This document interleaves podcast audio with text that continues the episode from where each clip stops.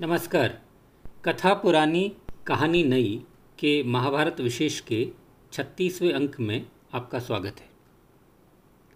जैसा कि पिछले अंक में आपने सुना, गंधर्व अंगारपर्ण ने पांडवों को धौम्य ऋषि को अपना पुरोहित बनाने और द्रौपदी के स्वयंवर में भाग लेने के लिए जाने की बात की थी। गंधर्व अंगारपर्ण की बात मानकर पांडवों ने ऋषि धौम्य को अपना पुरोहित नियुक्त किया। धौम्य ने पांडवों के लिए स्वस्ति वाचन किया और उसके बाद पांडव धौम्य ऋषि के साथ द्रौपदी के स्वयंवर में जाने के लिए निकल पड़े।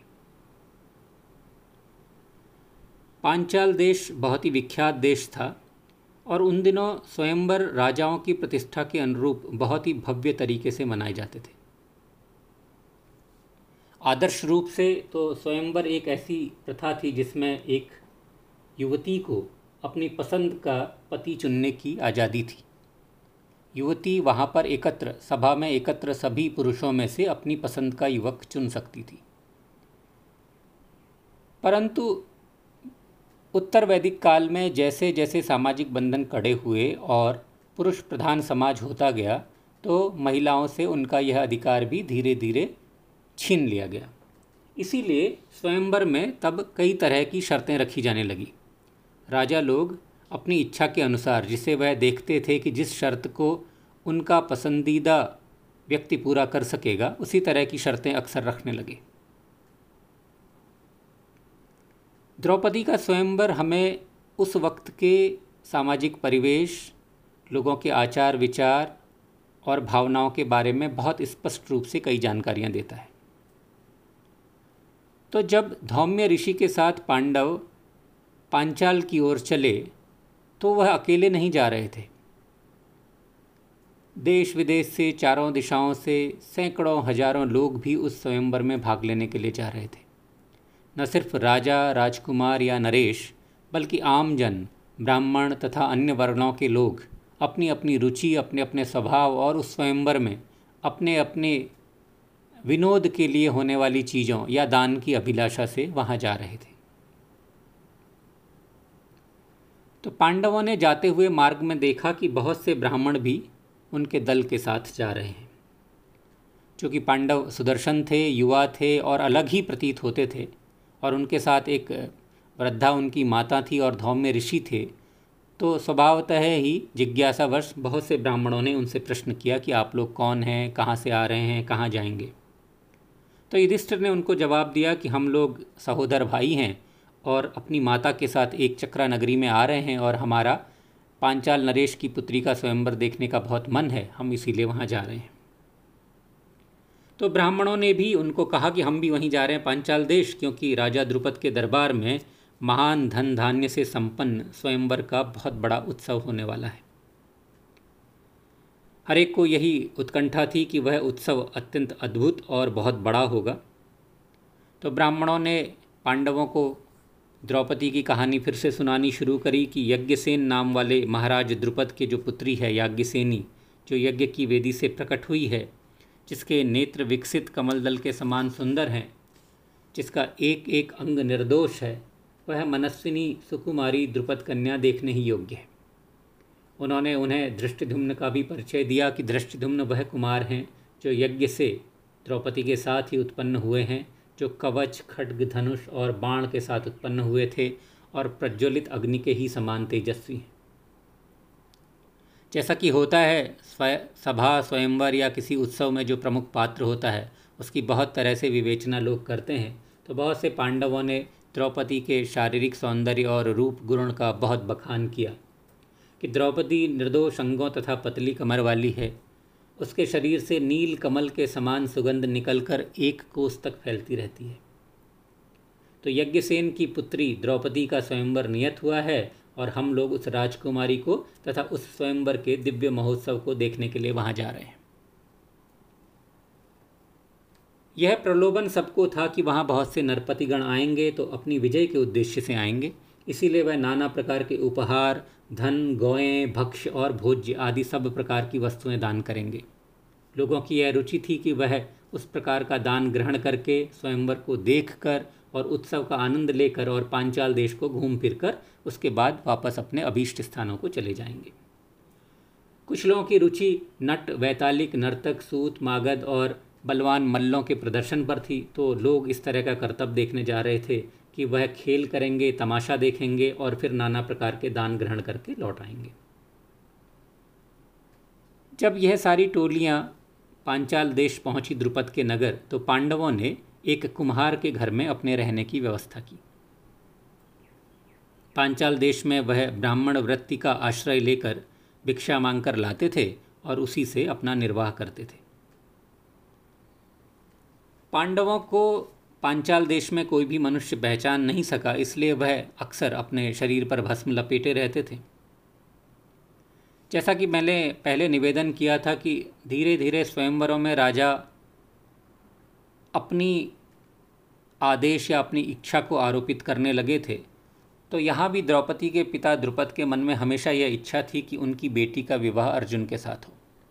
क्योंकि अर्जुन के अपने भाइयों के साथ लाक्षाग्रह में जलकर मरने की खबर आ चुकी थी तो द्रुपद को इससे बड़ी निराशा हुई थी। फिर भी उन्होंने लक्ष्य अपनी उसी इच्छा के अनुसार निर्धारित किया था कि उसे अर्जुन के अतिरिक्त कोई अन्य वीर भेद न सके। तो पांचाल नरेश ने कुंती कुमार अर्जुन को खोज निकालने की इच्छा से ही एक ऐसा दृढ़ धनुष बनाया था, जिसे संभवतः अर्जुन के अलावा अन्य कोई नहीं झुका सकता था। स्वयंवर की शर्त जो राजा ने रखी थी, वह यह थी कि एक कृत्रिम आकाश यंत्र था, जो मछली की आकृति का था और ऊपर घूमता रहता था।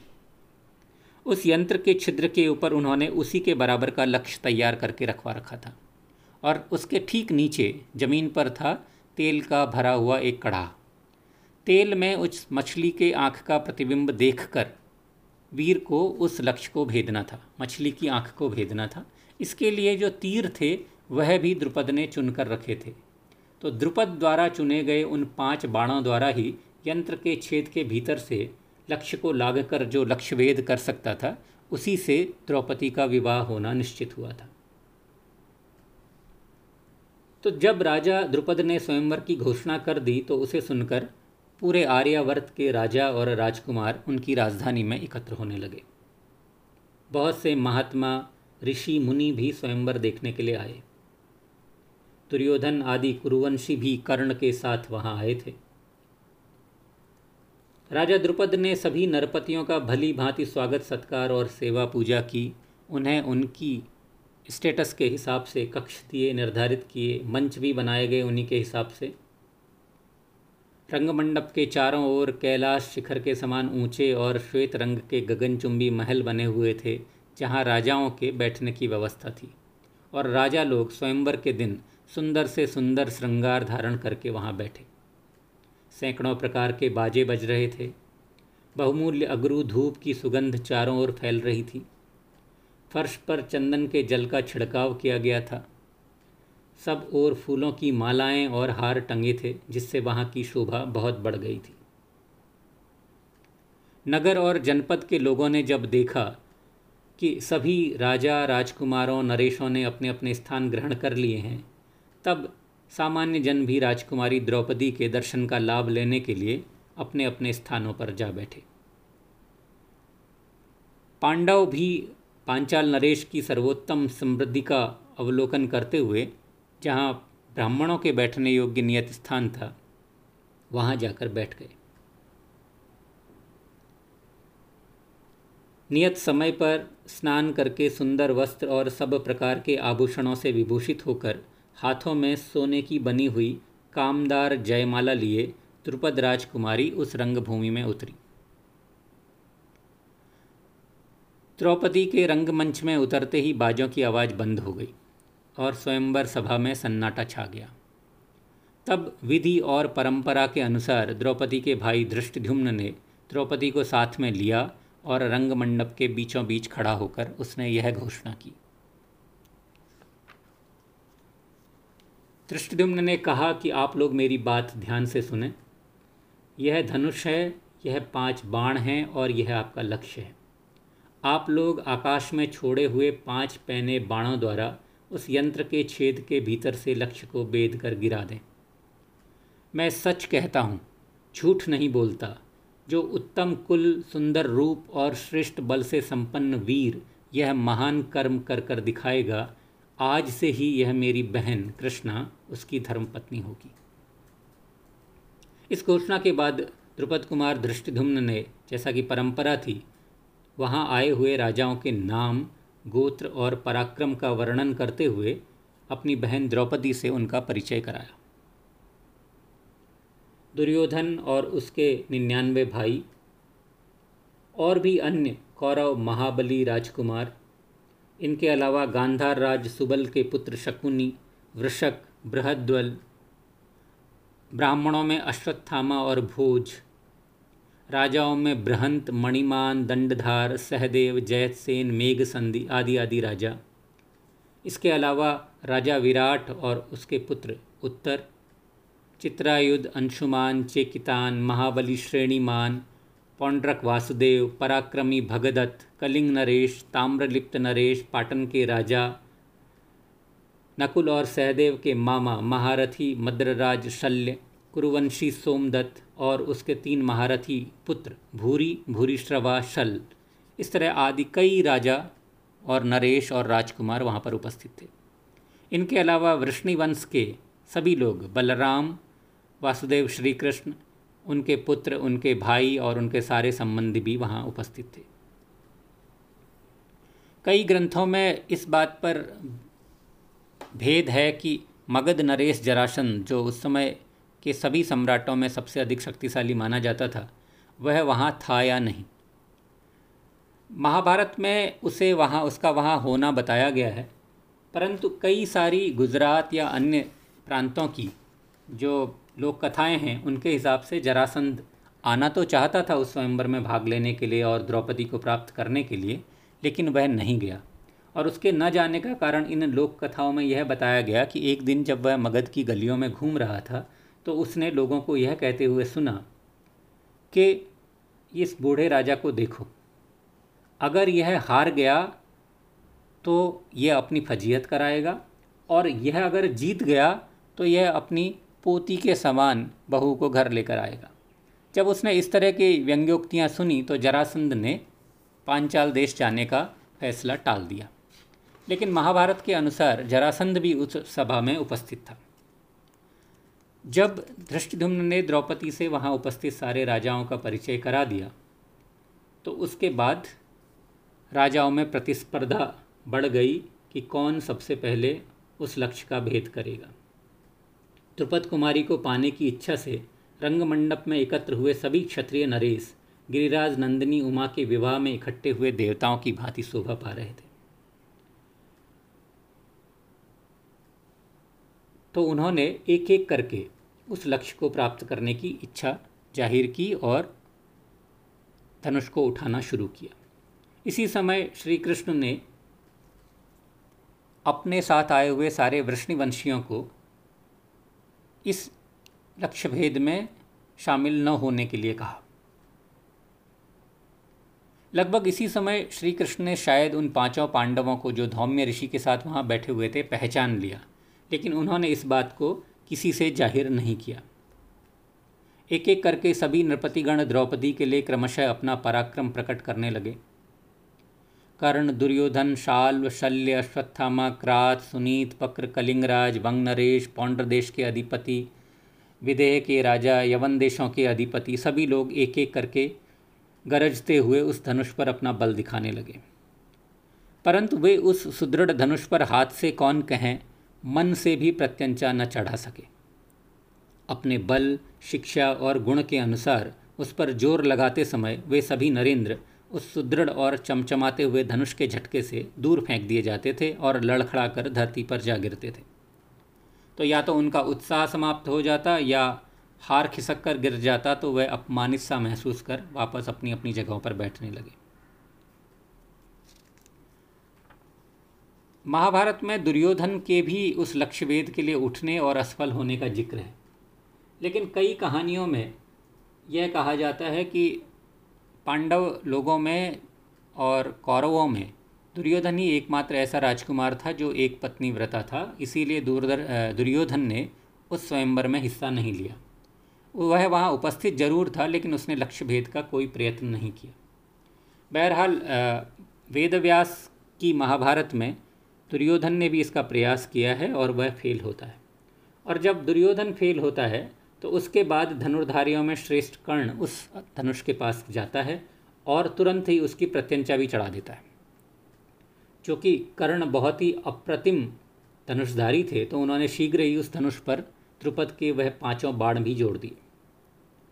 अग्नि, चंद्रमा और सूर्य से भी अधिक तेजस्वी सूर्यपुत्र कर्ण द्रौपदी के प्रति आसक्त होने के कारण जब लक्ष्य भेदने की प्रतिज्ञा करके तैयार हुआ तो महाधनुर्धर अर्जुन ने भी यह विश्वास कर लिया था कि अब कर्ण ही उस उत्तम लक्ष्य को भेद कर पृथ्वी पर गिरा देगा। लेकिन इससे पहले कि कर्ण वह बाण छोड़ता द्रौपदी ने भरी सभा में उच्च स्वर से यह बात कही कि मैं सूत जाति के पुत्र का वर्णन नहीं करूँगी। यह सुनकर अपमानित कर्ण ने पहले द्रौपदी को देखा, फिर अमर्ष युक्त हँसी के साथ भगवान सूर्य की ओर देखा और उस प्रकाशमान धनुष को एक ओर डाल दिया।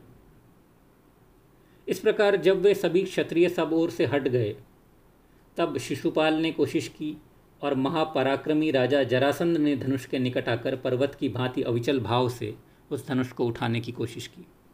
लेकिन वह दोनों ही वीर असफल हो गए।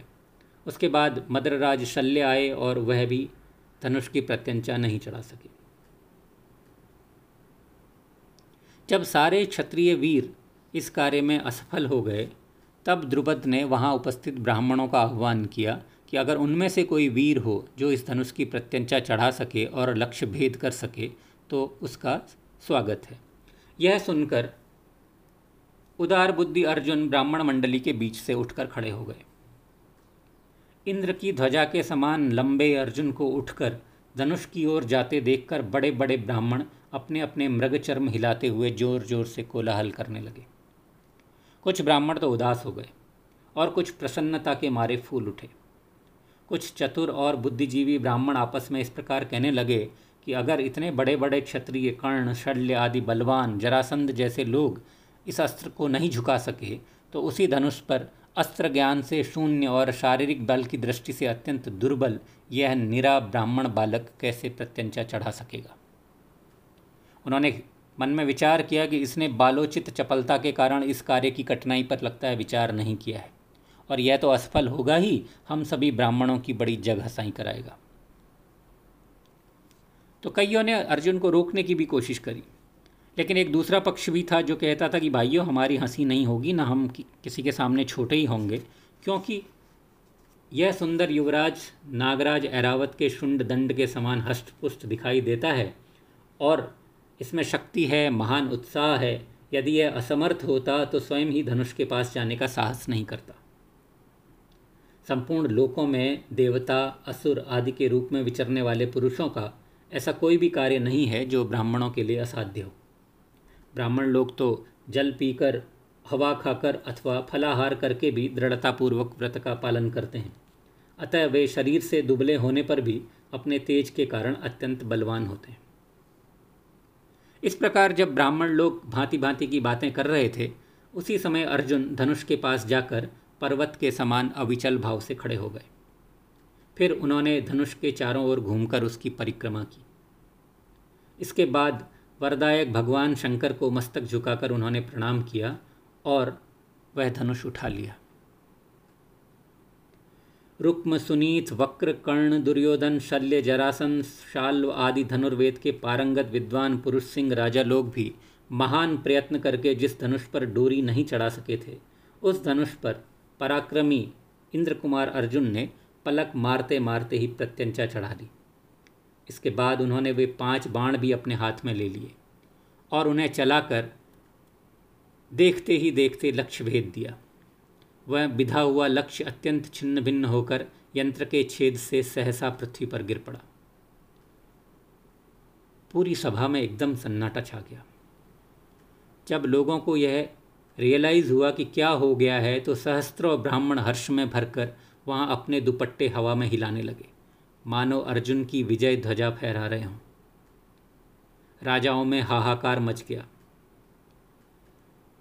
शत्रु सूदन द्रुपद के हर्ष की सीमा नहीं रही और उन्होंने देखा कि जब राजा लोग उठ रहे हैं तो उन्होंने अपनी सेना के साथ अर्जुन की सहायता करने का निश्चय किया। जब कोलाहल बढ़ने लगा तो युधिष्ठिर नकुल और सहदेव को साथ लेकर अपने डेरे पर चले गए। लक्ष्य को बिंदकर धरती पर गिरा देखकर और अर्जुन पर दृष्टि डालकर हाथ में सुंदर श्वेत फूलों की जयमाला लिए द्रौपदी मंद मंद मुस्कुराती हुई अर्जुन के समीप गई। उसका रूप जिन्होंने बार बार देखा था, उनके लिए भी द्रौपदी नित्य नई सी जान पड़ती थी। व्यास लिखते हैं कि द्रुपद कुमारी बिना हँसी के भी हंसती सी प्रतीत होती थी। मद सेवन के बिना भी भावों के द्वारा लड़खड़ाती सी चलती थी, और बिना बोले भी केवल दृष्टि से ही बातचीत करती सी जान पड़ती थी।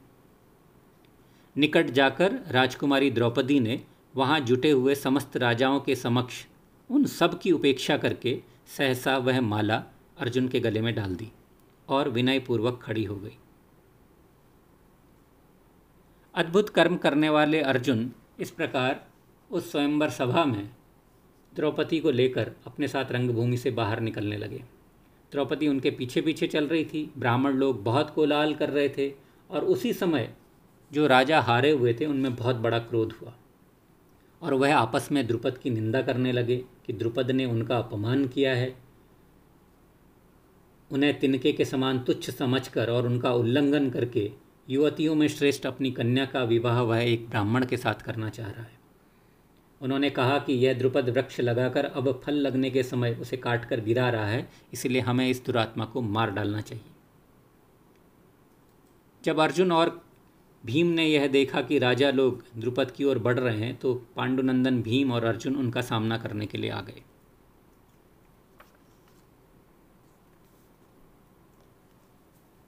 राजा लोग जब मुकाबला करने के लिए दौड़े तो महातेजस्वी कर्ण अर्जुन की ओर उनसे युद्ध करने के लिए आगे बढ़ा।